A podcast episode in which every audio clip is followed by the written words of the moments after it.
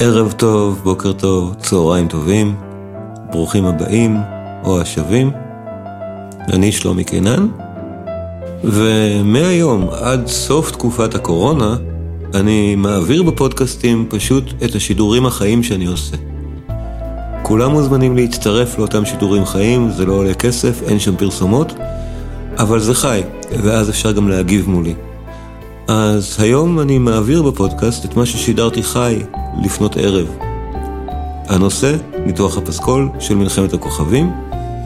האזנה נעימה אני מקווה שתהיה, וכולם מוזמנים כמובן לעקוב אחרי לוח הזמנים ולהצטרף גם לשידורים החיים טרם שחרור הפודקאסטים עצמם. האזנה נעימה.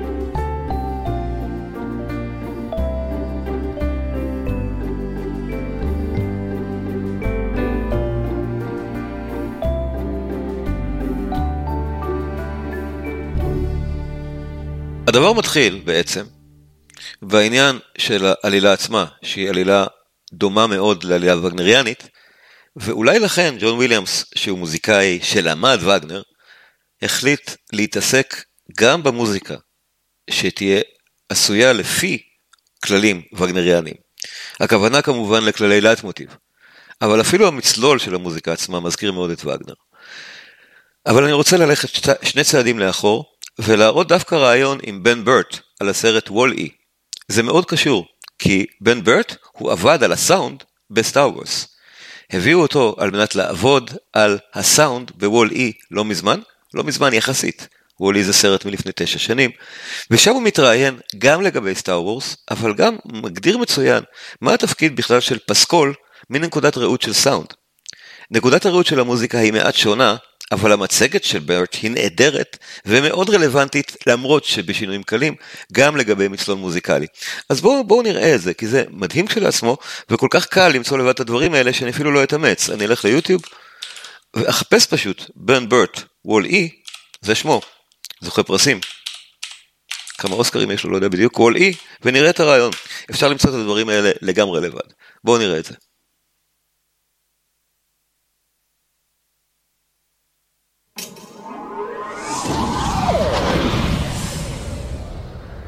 Every sound designer is asked to create some sort of a world in sound. And it's most inspiring when the whole movie essentially requires an original new world of sound.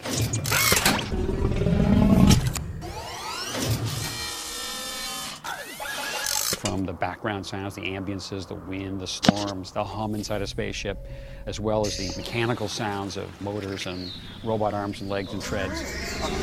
The big thing that's unique about sound design and animation um, is the fact that you get nothing for free. You don't get on a set and hear the way the environment sounds naturally, or the way somebody walks across a room, or just their voice. Wally. But in this case, because there isn't dialogue that often, it puts all this emphasis on every little squeak, beep, squawk. Now they all have to mean something. Or you have to be careful that if you use them, people will think they mean something. The sound that Eve and Wally made, that was their character. That was how people were going to connect to them.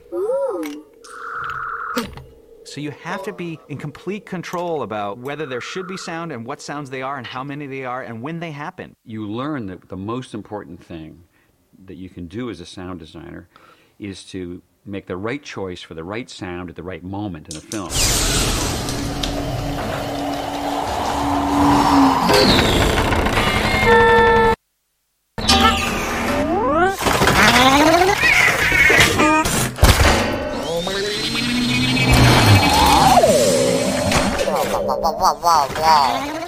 Ben Burt is an Academy Award winning sound designer who um, did his very first work on the first Star Wars movies. And in many ways, he's considered the father of modern sound design.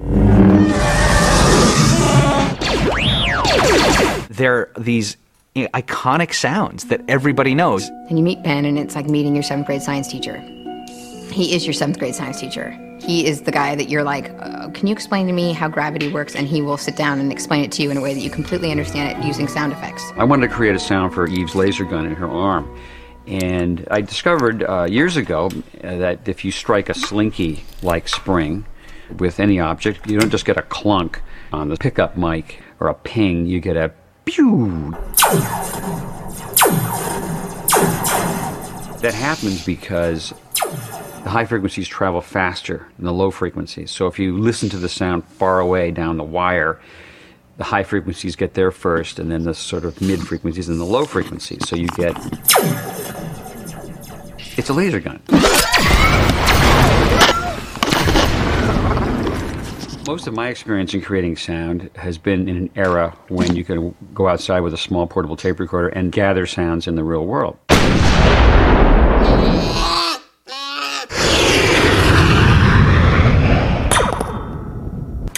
I've always been fascinated by the roots of sound design for movies, which really goes back to the days when devices were built to create all kinds of sounds.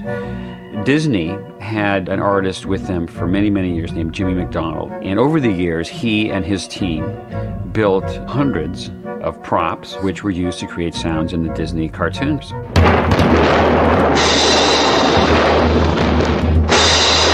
Disney style was to use musical sounds for sound effects. If a character impacts on the wall, that hit on the wall will probably be a cymbal crash, or maybe it's a funny timpani drum being struck. if somebody zipped across the frame, you might hear a whistle or a flute. And it worked well because those kinds of musical sounds could be controlled in the studio. Recording equipment in the earliest days was very bulky. You couldn't take it outside and go on location to record a train. And so the artists at Disney would simulate the sound right there in the studio.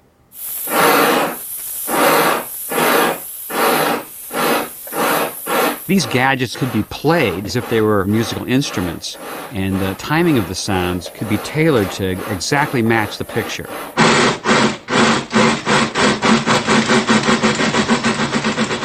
This is a rain machine. I have it just loaded in there with, with little finishing nails, nailed all on strips, and then a couple hands full of Mexican peas. And by rotating it slowly, you'll get the rain sound.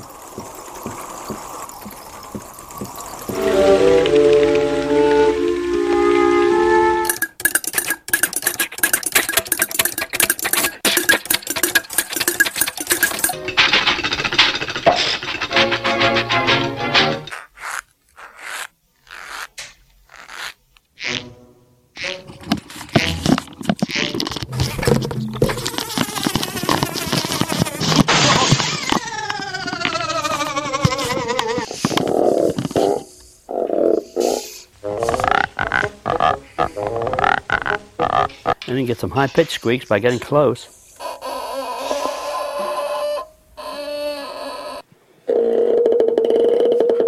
Great. Fortunately, this collection has been preserved by Joe Harrington, sound mixer and sound designer at Walt Disney Imagineering. So I had the opportunity to get a fantastic tour. This is a classic piece of gear. Twist this clockwise, kind of fast. Okay. That was an old machine gun. Drawbridge chains. Hold that in your hand and pull that back. Okay. Oh yeah, uh, screen door. Yes. Now, see, I would have gone out and tried to find a screen door. You're going to a lot of trouble, driven somewhere, waited till it was quiet, but here it is right here. Fabulous. It's only been in recent years that I've kind of rediscovered the value of trying to um, stage or construct a device you can control.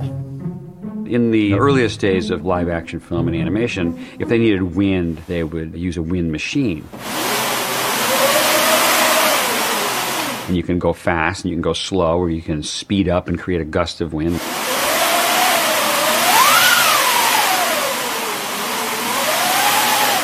A lot of the wind that we hear in movies has been this artificial wind, just canvas being scraped against wood. But actually, I discovered by accident another way to get wind. And that particular sound was used in the big toxic waste storm.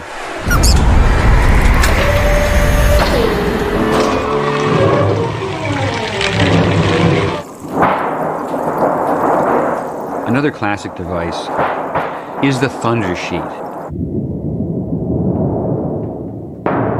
It's a piece of sheet metal, and you can get a wonderful low frequency rumble out of it. The thunder sheet is used uh, a number of places.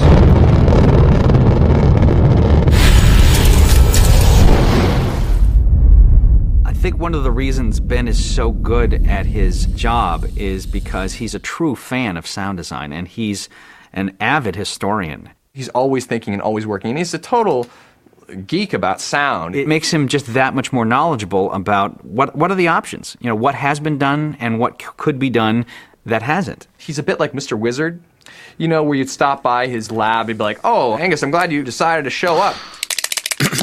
I'm uh, working on the sound effect for uh, Wally's treads, and I'm combining the sound of a chinchilla mating with a wildebeest driving a cement truck.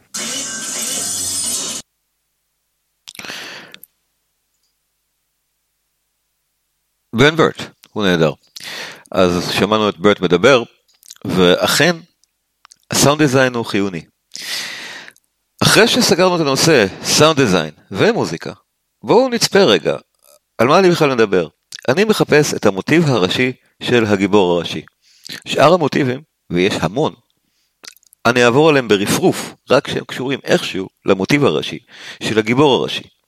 המוטיב הזה באופן מאוד מאוד מפורסם, הוא גם אחד מהקטעים הכי ידועים כמוזיקה קולנועית בכל הזמנים. ואני מדבר על הסצנה הזאת. We better start the evacuation.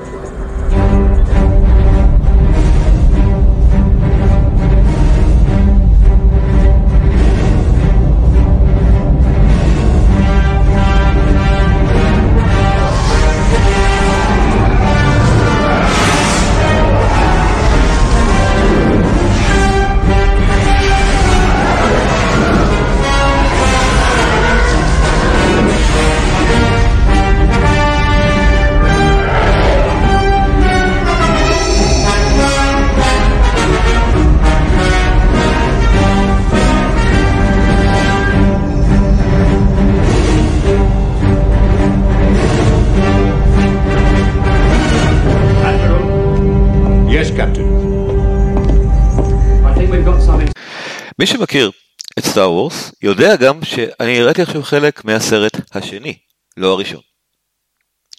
מדוע?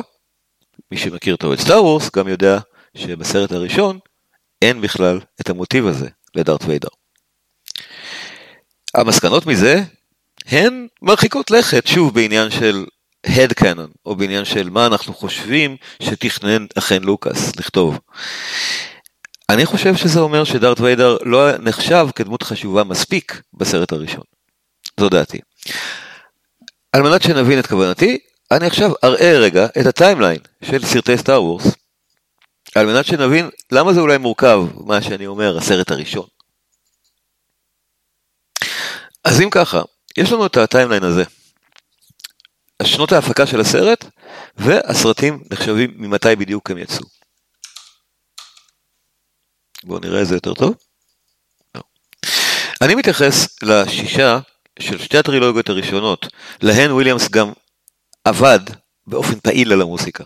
באחרונים הוא לא, משתמשים בצמות שלו, אבל האחרונים עשויים לפחות מוזיקלית, לפי כללים שונים מאלו שאני מציג כאן. לדעתי העבודה הרבה פחות טובה אגב. אני מתייחס רק למוזיקה, לא לסרט עצמו. כך או כך, בששת הסרטים האלה וויליאמס אכן שלט ברמה בכל הנוגע לפסקול, זה ניכר ולכן הם אחידים, הם ממשיכים את הדברים שקרו אחד לפני השני או אחד אחרי השני, הם לא מנותקים מהקשרם. במובן הזה זה מחזור, זה מחזור מוזיקלי כמו למשל סדרת מחזור הטבעת של וגנר. המוטיבים חוזרים לכל האורך ומסמלים את אותם דברים שהם אמורים לסמל. הבלגן עם מה הוא ראשון קורה בגלל זה, הסרט הראשון, שמי שזוכר כמוני ראה אותו בגיל נורא צעיר, בגן ובית הספר היסודי, מ-1977, שונה אחר כך להיות הסרט הרביעי, בגלל שהטרילוגיה הזאת מתרחשת כרונולוגית לפני אלו. הטרילוגיה הזאת, שיצאה, הראשון ממנה יצא 22 שנה אחרי הראשון כאן, מתחילה את העלילה למעשה. דארט ויידר פה הוא ילד. פה הוא גבר צעיר. פה הוא הופך להיות דארט ויידר. כאן הוא לא נקרא דארט ויידר, אבל זה הדמות. כאן אנחנו רואים את לוק סקייווקר נתקל בוויידר שאחרי פה, ממשיך כאן, ומנצח כאן. כך או כך, כשאני אקרא לזה הסרט הראשון, אני אתכוון לסרט הראשון. הראשון בהפקה, לא הראשון בסדרה. מבחינתי, זה הסרט הראשון. נמשיך. הסרט הראשון, A New Hope, שגם השם נקרא בדיעבד, כי אנחנו ראינו אותו בתור סטאר וורס, לא New Hope, זה כבר אומר לנו שהם לא תכננו בכלל הסיקוולים. כן, סטאר וורס זה אחד מהגורמים המרכזיים שהמציאו את תרבות הסיקוולים, בקולנוע ואחר כך בטלוויזיה. על כל פנים, A New Hope נקרא פשוט סטאר וורס, והיה סרט שעומד בזכות עצמו. הוא גם הסתיים בצורה אולי חפוזה, אבל סיומית, כשכולם מקבלים מדליות ומבסוטים. Emperor Strikes Back, שהוא ההמשך, רק כאן אנחנו שומעים את אותה סצנה ששמענו קודם, או רואים את אותה סצנה שנראה שוב עכשיו. המוטיב המפורסם נורא של ויידר מתחיל רק כאן ב-1980, ולא היה קיים ב-1977. בואו נצפה באותה סצנה שוב. evacuation.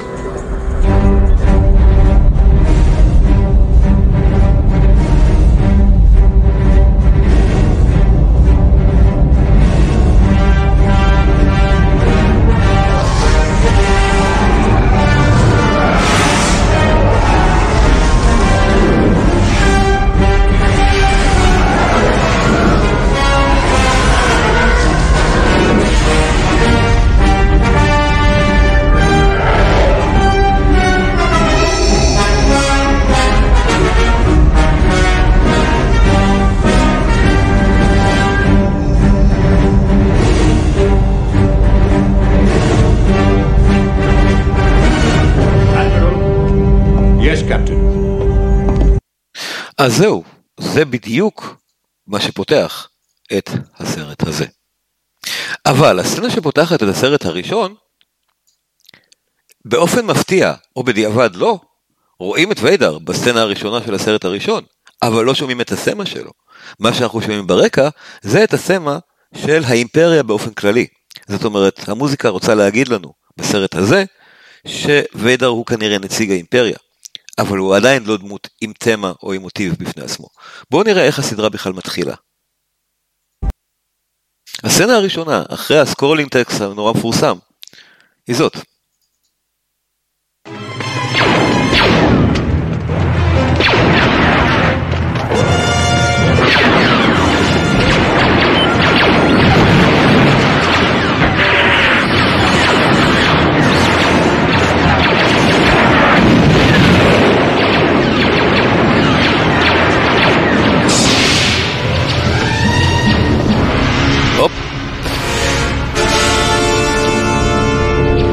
כמה היינו רוצים שהוא נכנס ויהיה לנו טה טה טה, כל כך מבקש, נכון? טה טה טה טה טה, אבל לא, אין לנו את זה. לא.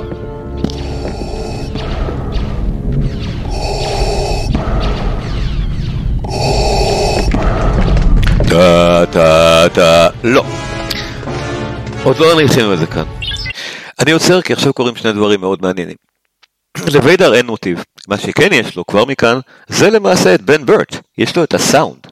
אין לנו עוד את טה טה טה טה טה טה, זה עוד לא הולחן בשלב הזה, אבל מה שיש לנו זה את הנשימות האלה, שזה בן ברט, זה סאונד דיזיין, וזה ודאי שמלווה את ויידר מכאן ואילך. ברגע שהנשימות האלה מוצמדות לדמות, הם כבר המוטיב של הדמות. לא מוזיקה אמנם, אבל יפה לא פחות.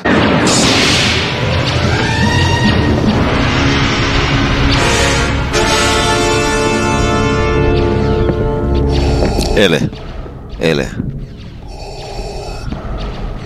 אנחנו לא היינו מספיק קרובים כאן בשביל לשמוע נשימות אם היו כאלה, אבל שמים לנו אותם בפרצוף, הוא כאילו לידינו.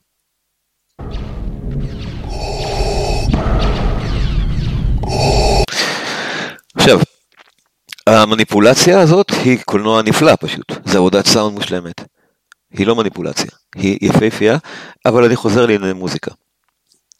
מה שמעניין שקורה מכאן ואילך, שיש לנו דווקא מוטיבים, קודם כל האימפריה, מה ששמענו עכשיו ברקע, על ויידר זה מוטיב האימפריה. אבל חוץ מזה, גם ללוק וגם לליה, יש כבר את המוטיבים שלהם מהסצנה הראשונה שפותחת את הסרט הראשון, מהסצנה הזאת. ודאי שהצופה לא יודע עדיין שאלו לוק וליה. אבל אלה מוטיבים שאחרי זה יחזרו לדמויות, וכבר בסצנה הזאת, וויליאמס, וכנראה בהנחיה של לוקאס, מבסס את אותן דמויות עם מוטיב משלהן. אני אשמיע את זה, ואז אפזם תוך כדי מהו המוטיב, ואחר כך נשמע את זה בנפרד. שימו לב, אחרי שוויידר נכנס.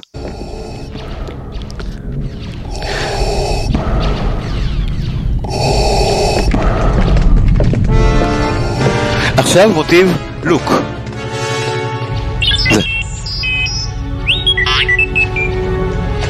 R2D2, where are you?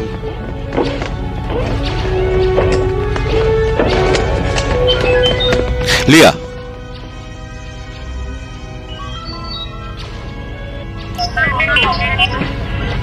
אנחנו שמענו את שני המוטיבים, אחד של לוק, אחד של ליה. אבל אני אומר מוטיב לוק, לפעמים קוראים לזה מוטיב סקייווקר. מוטיב הסקייווקרים באופן כללי, אני מעדיף לא לקרוא לו כך, בגלל שוודאי זה לא יהיה ספוילר להגיד שגם דארט ויידר הוא סקייווקר. לכן מוטיב לוק, או הסקייווקרים הטובים, אה, נמצא כבר כאן ברגע שאנחנו רואים את R2D2, וזה עושה לנו שיוך, שוב, מהזן הווגנריאני, למוטיב לוק שיהיה הלוק אחר כך, ו-R2D2 למעשה שייך לו. את מוטיב ליה אנחנו שומעים על ליה עצמה. בואו נזכור, זו הפעם הראשונה בה המוטיבים מוצגים בכלל. לכן הצופה או המאזין עוד לא יודעים בכלל למה וויליאמס ולוקאס מכוונים. בואו נראה מוטיב לוק. טה טה טה טה טה טה טה טה טה טה טה טה טה טה טה אני לא למיד שלי וליה טה טה טה טה טה טה טה טה ובואו נראה עוד פעם את חילופי הסצנות האלה. לוק. אני אפזם על זה.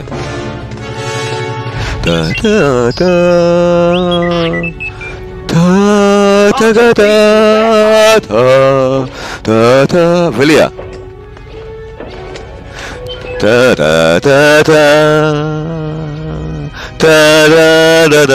זהו, האזכור הקטן הזה על הדמויות כאן הוא באמת נפלא, והוא באמת, שוב, בפעם האחרונה אני אומר, הוא באמת וגנר.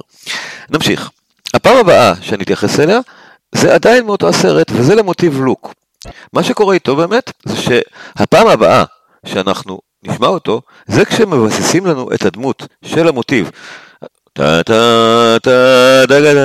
על לוק סקייווקר. עושים לנו את זה בצורה הכי פטר והזאבית שאפשר, מראים לנו את לוק סקייווקר, ועליו פשוט משמיעים לנו את המוזיקה. בואו נראה את זה.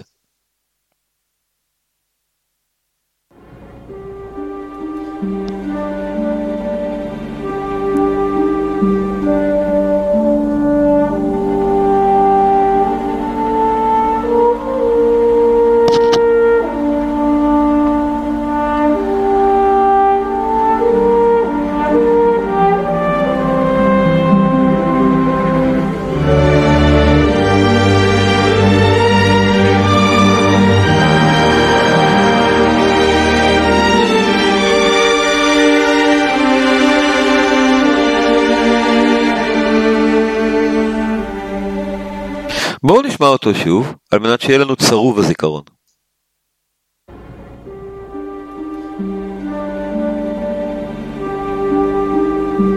עכשיו, קרנות.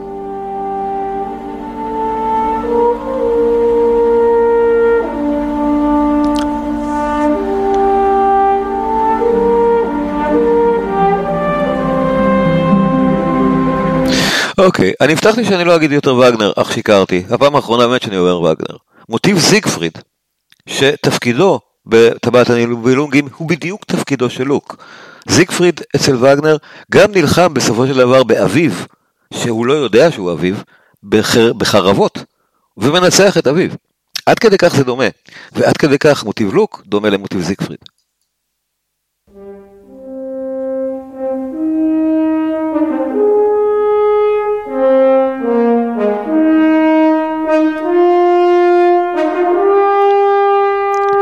כמעט זהה, וברור שכוונת המשורר היא כבר לתת לנו את לוק בתפקיד זיגפריד מלכתחילה.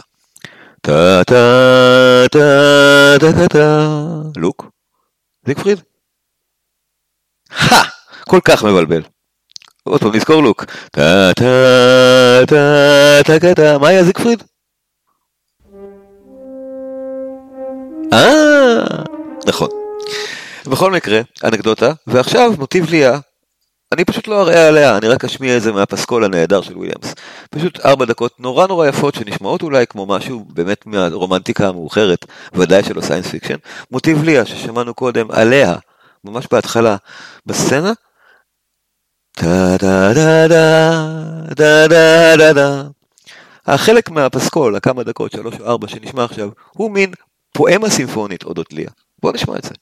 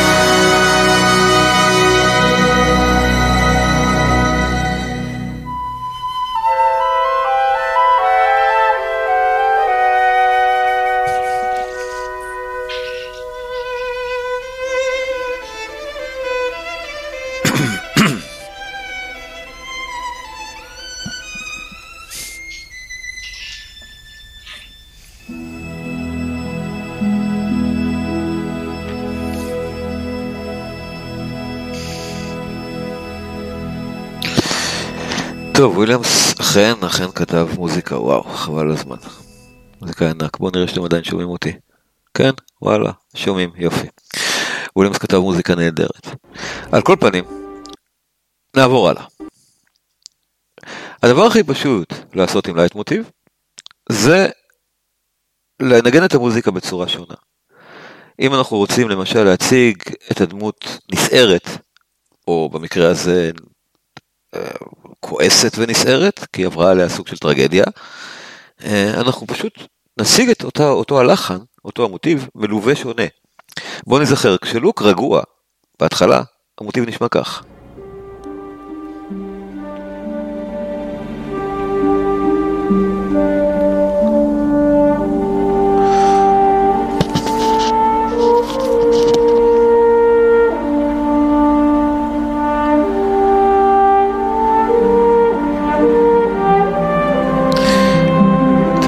טה טה טה טה אחרי זה, אחרי שרוצחים את הדוד והדודה ושורפים להם את הבית, אז הוא לא רגוע. אז הוא באמת נשמע ככה.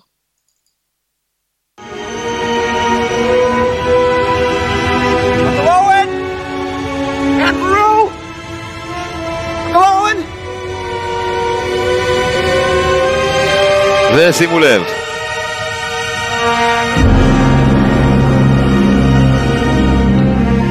ta ta ta ga da ta ta da da da ta ta da da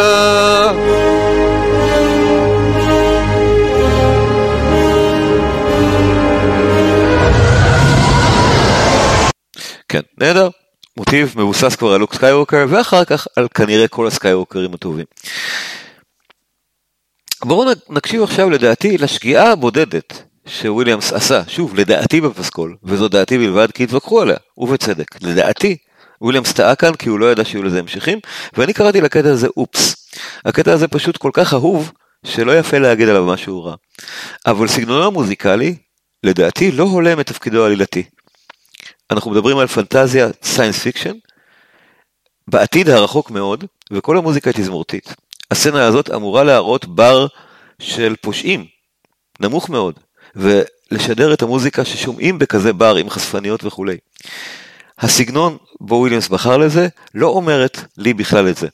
בואו נשמע.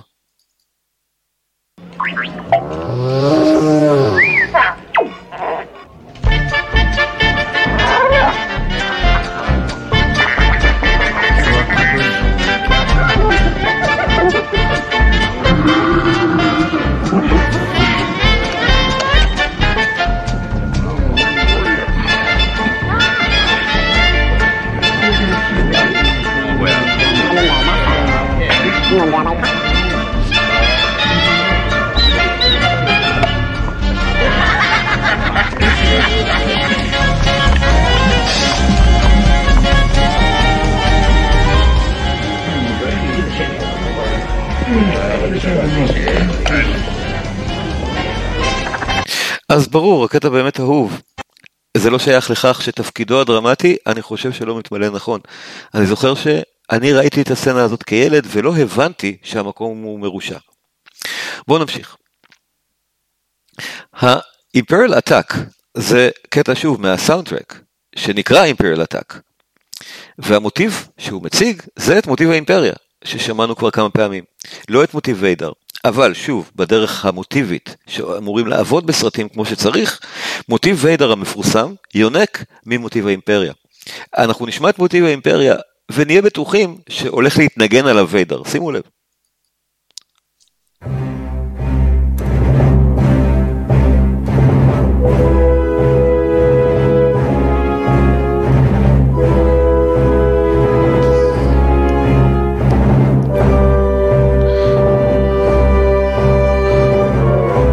זה לא קורה אף פעם, אנחנו לא נשמע עליו.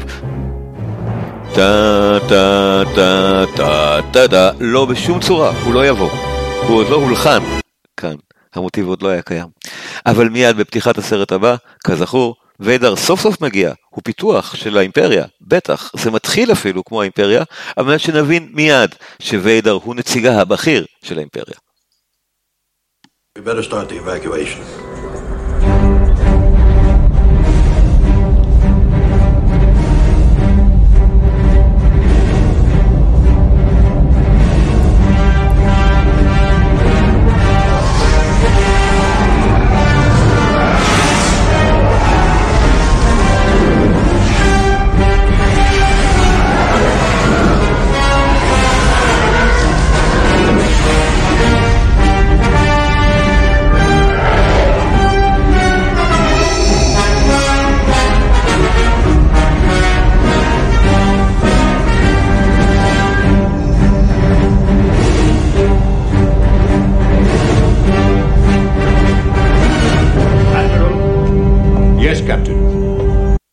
ועכשיו, הפסקה, 40 דקות טסו, נמשיך ב-40 דקות הנוספות, עוד רבע שעה בדיוק. זאת אומרת, חמישה ל... חמישה לשבע, אנחנו כאן, המשך סטאר וורס. בינתיים, מוזיקה מהפסקול הנפלא באמת.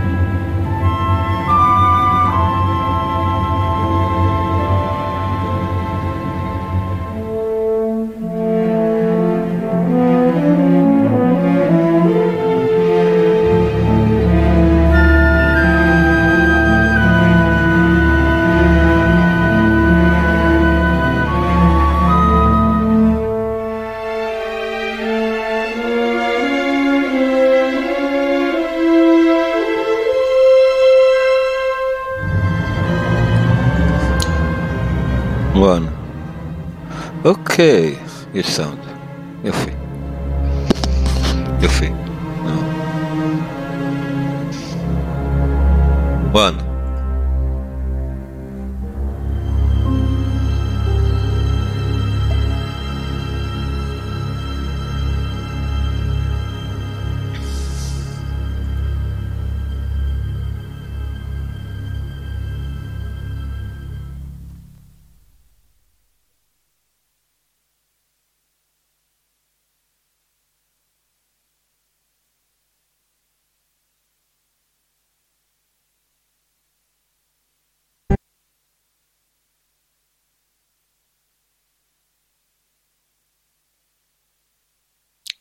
אוקיי, כולם פה?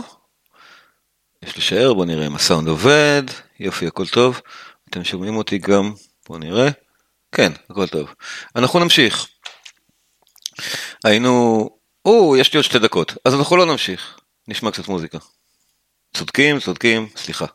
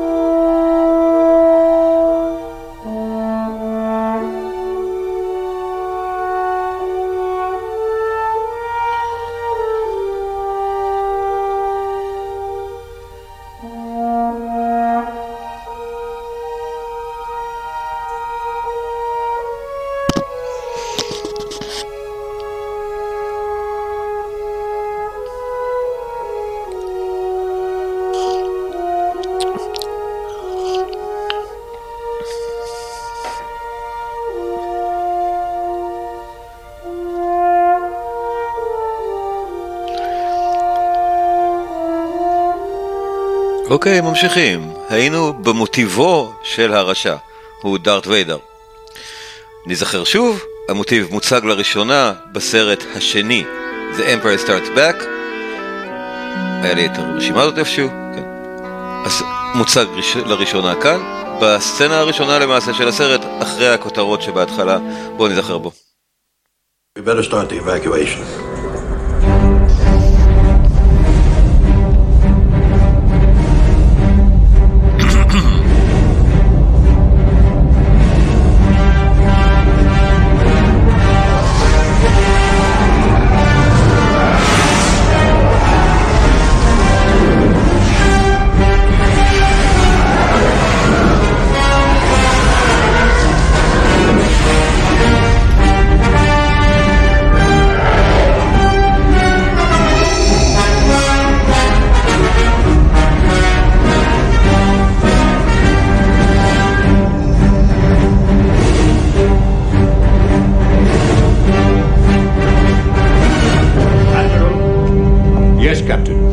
עכשיו שימו לב, בגלל שזו הפעם הראשונה בו מוטיב ויידר הוצג, וויליאמס בטוח יודע שיש לו להיט ביד, ממש ככה, הוא ממשיך עם אותו המוטיב באנדר לאורך כל הסצנה, וחלקים ממנו. טה טה טה, טה טה טה, טה טה טה, כאלה, כל הזמן באנדר, שימו לב, זה נורא יפה, על מנת שסבלימינלית יתבסס לנו המוטיב הזה בראש. I think we've got something, sir.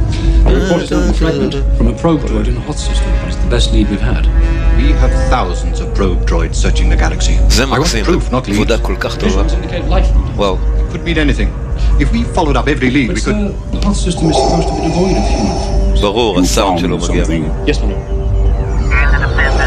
וכל המוזיקה באנדר זה That's הוא. it. The rebels are there. My lord. There are so הוא many שולט לגמרי uncharted על הסצנה, והאווירה קורית לא בגלל זמן מסך, אלא בגלל סאונד ומוזיקה.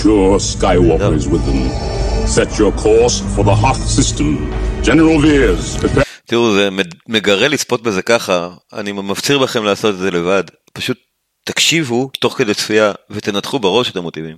אני אמשיך הלאה. אני שומע את עצמי וזה לא כל כך נעים, הנה, יותר טוב, אני אמשיך הלאה. המוטיב הזה הוא מאיים, טה טה טה טה טה טה טה טה טה, אבל הוא מאיים בינתיים בקטנה, הוא נשמע כמו באמת מרש, או כמו שמקובל לקרוא, לקרוא לו מרש האימפריה, אפילו בפס, בפסקול זה מופיע ככה, אבל לא, זהו המרש של ויידר.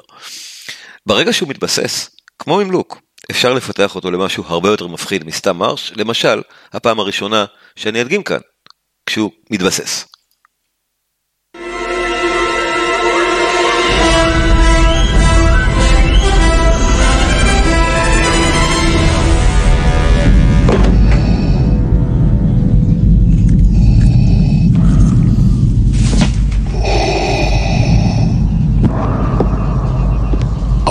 Apology accepted, Captain Nida.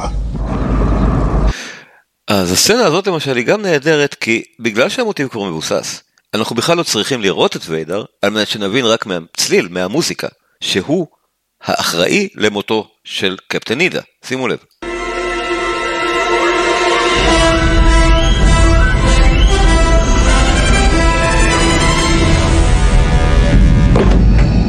מדהים, מדהים כמה זה טוב.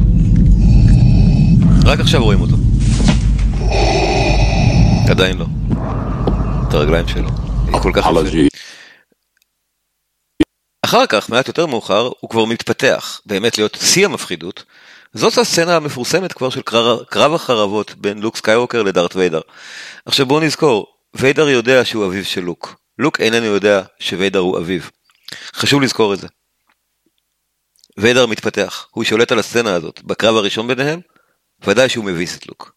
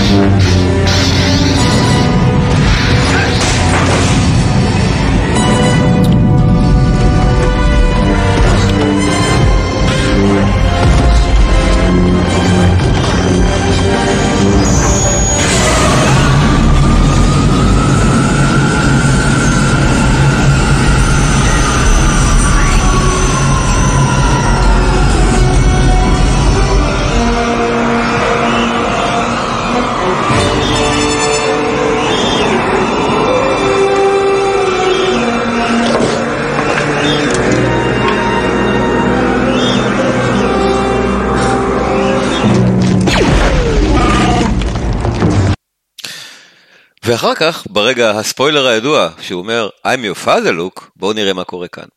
זה בערך 20 דקות אחרי הסצנה שראינו עכשיו. ומה שנורא מעניין, בשיא של הסרט, או בעצם שיא הטרילוגיה הראשונה, שהוא אומר, אני אביך, המוטיב של ויידר בכלל לא מצטט את ויידר. הוא לא נמצא שם על ויידר, הוא נמצא במקום אחר. יש סיבה מצוינת שוויליאמס, ובטוח בעיניי שגם הבמאי לוקאס והכותב, עשו כאן קטע מכוון. הדבר לא מנוגן על פניו של ויידר. שומרים אותו למשהו אחר. שימו לב. Don't make me destroy you. Luke, you do not yet realize your importance. You have only begun to discover your power. Join me, and I will complete your training. With our combined strength, we can end this destructive conflict and bring order to the galaxy. I'll never join you! If you only knew the power of the dark side. Obi-Wan never told you what happened to your father. He told me enough! He told me you killed him. No. I am your father.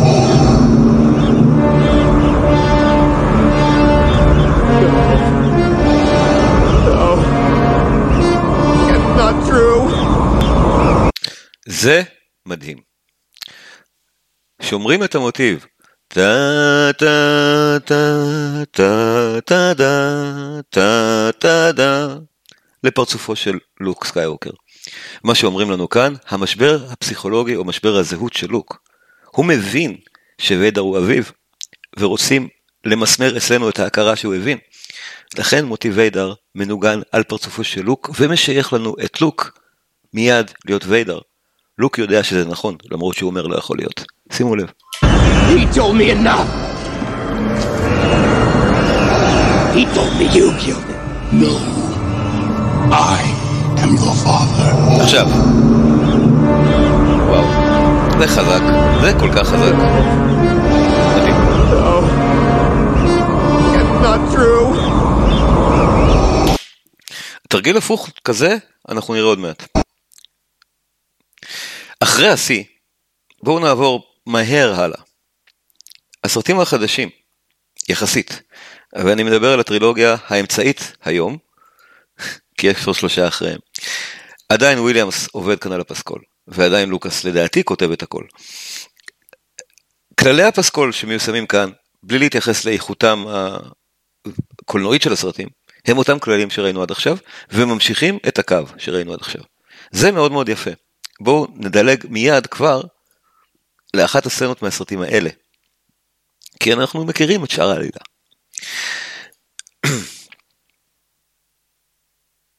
אז שובו של דארט ויידר, ולכן אנחנו עוברים עכשיו המון זמן. הטרילוגיה הזאת נגמרה כאן, לקח הרבה מאוד זמן עד שהתחילו את זאתי. 16 שנים. Phantom Menace, ויידר, נקרא כאן אנקין סקייווקר, הוא ילד, בן, לא זוכר, 10? ודאי שרשע הוא לא. מוטיב ויידר לא נמצא כאן בכלל. כאן, לאורך בערך חצי סרט, אנקין סקייווקר, הגבר הצעיר, הוא עדיין מהטובים. מוטיב ויידר מצוין כאן בפעם הראשונה אחרי 22 שנים, אה, לא, 20 ו... כמה שנים? 26? וואו, כן? פעם ראשונה. אנחנו שומעים אותו, וויליאמס בטוח שהקהל מכיר את המוטיב, אנחנו גדלנו על זה, ואנחנו מכירים שזה ויידר.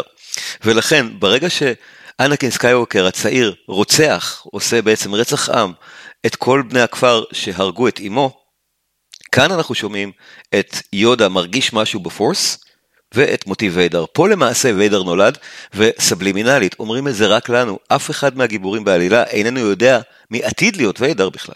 שימו לב.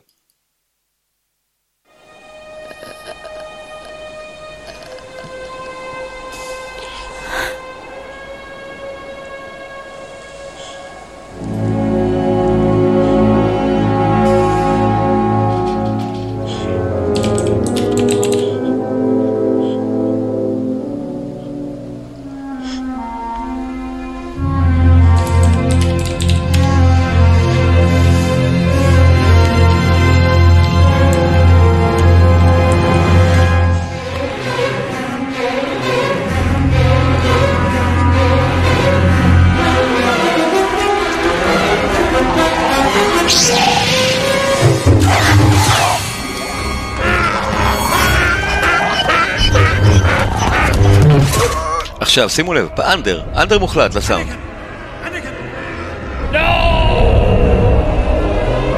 עדיין לא? תכף זה בא.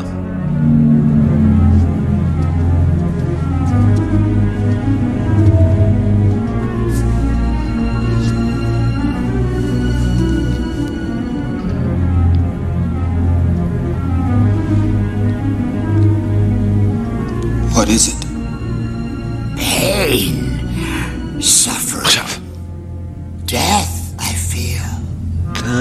טה טה טה טה טה טה טה טה טה טה טה טה Young Skywalker. זה מדהים, עוד פעם, שמעו את זה. Suffering. עכשיו, עכשיו.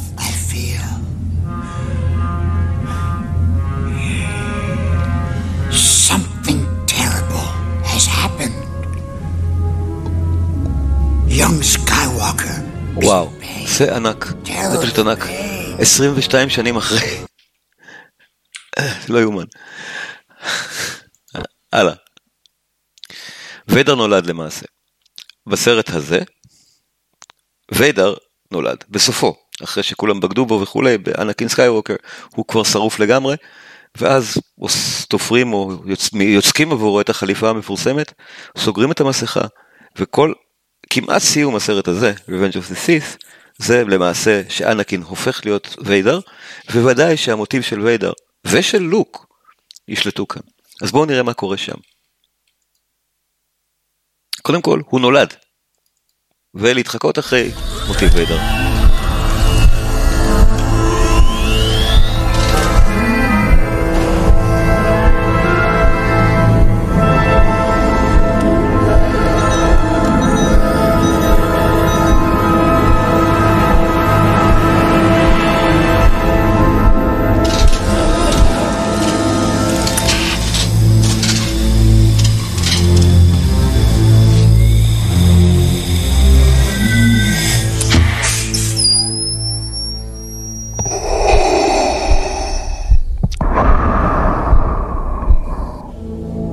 זה כל כך ברור, אני לא צריך להסביר. אבל מה שיפה, מעט אחר כך,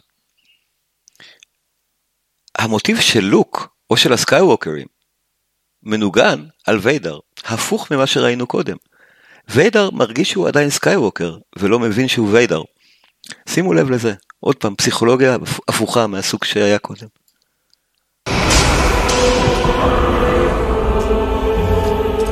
Lord Vader, can you hear me? Yes, Master. Where is Padme? Is she safe?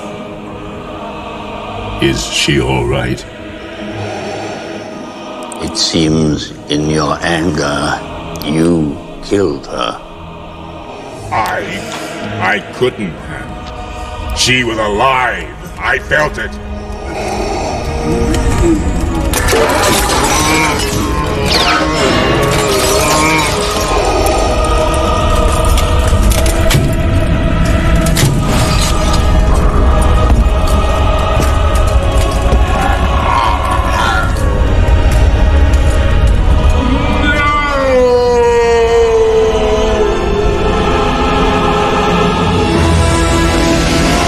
ואם לא הבחנתם, אני אשאיר את זה עכשיו, כי קשה לשמוע את זה. זה קורה כשמתפוצצות המבחנות האלה. שימו לב. I. I couldn't. She was alive. I felt it. טה טה גדה טה טה טה טה טה טה טה טה טה נורא יפה. והבא בתור זה כשבאמת לוק הופך לוויידר למעשה במוזיקה, כשוויידר עולה על גשר הפיקוד. נזכיר. טה טה טה טה גדה זה לוק. טה טה טה טה טה טה טה טה טה זה ויידר.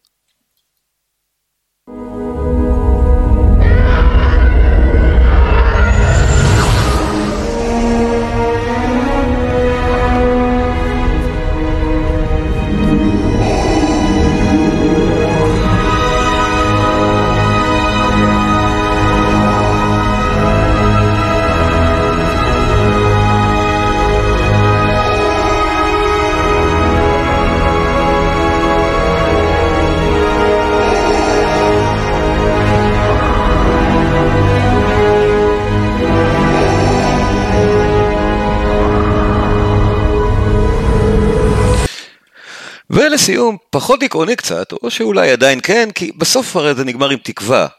בסוף הסרט הזה, אנחנו בעצם כקהל אמורים לדעת שהבא בתור יהיה זה.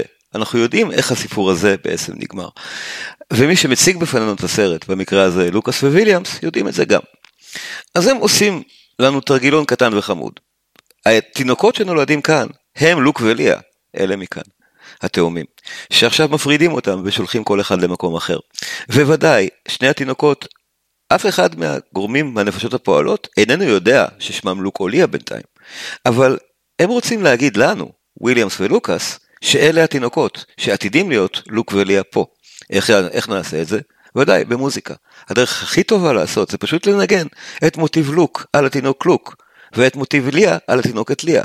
וכך אף אחת מהדמויות לא צריכה להראות כאילו שהיא יודעת מה שיקרה בעתיד. אף אחד לא מספר לנו את זה, פרט למוזיקה. שוב, אני אזכיר, לוק, טה טה טה טה טה טה וליה, טה דה דה דה טה דה דה דה בוא נשמע, נראה. אוי, רגע זה ויידר עוד פעם, סליחה. Hidden, safe. The children must be kept. We must take them somewhere where the Sith will not sense their presence. Leah. Split up, they should be. My wife and I will take the girl. ולוק? We've always אה, עדיין ליה? adopting a baby girl. כי הם מדברים על ילדה? She will be loved with us. ועכשיו לוק? And what of the boy? הנה. To Tatooine, to his family, send him. טגדה. I will take the child and watch over him.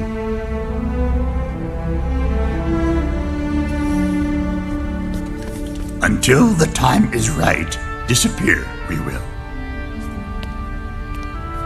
Master Kenobi, אז תודה רבה לכם, נעמתם לי מאוד, וניפרד שוב בלהאזין לליה. לילה טוב, או עכשיו כבר נראה לי מתחילים לצפות בחדשות של היום או מה שלא יהיה. אפרסם מה בפעם הבאה. יכולים להציע נושאים גם, בשמחה. אני הייתי שלומי קינן, משתמע.